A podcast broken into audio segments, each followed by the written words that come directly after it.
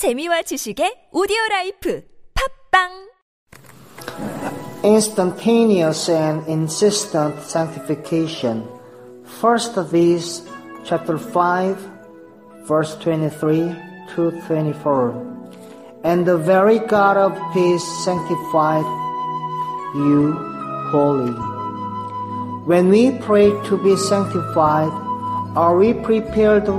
Are we prepared to face the standard of these verses? We take the term sanctification much too lightly.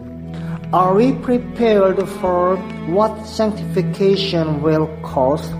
It will cost an intense narrowing of all our interests on earth and an immense broadening of all our interests in God Sanctification means intense concentration on God's point of view. It means every power of body, soul, and spirit trained and kept for God's purpose only.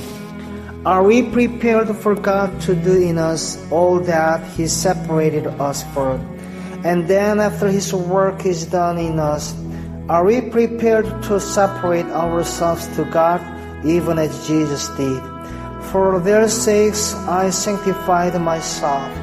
The reason some of us have not entered into the experience of sanctification is that we have not realized the meaning of sanctification from God's standpoint. Sanctification means being made one with Jesus so that the disposition that ruled him will rule us. Are we prepared for what that will cost? It will cost everything that is not of God in us. Are we prepared to be caught up into the swing of this prayer of the, uh, the Apostle Paul's? Are we prepared to say, Lord, make me as holy as you can make a sinner saved by grace?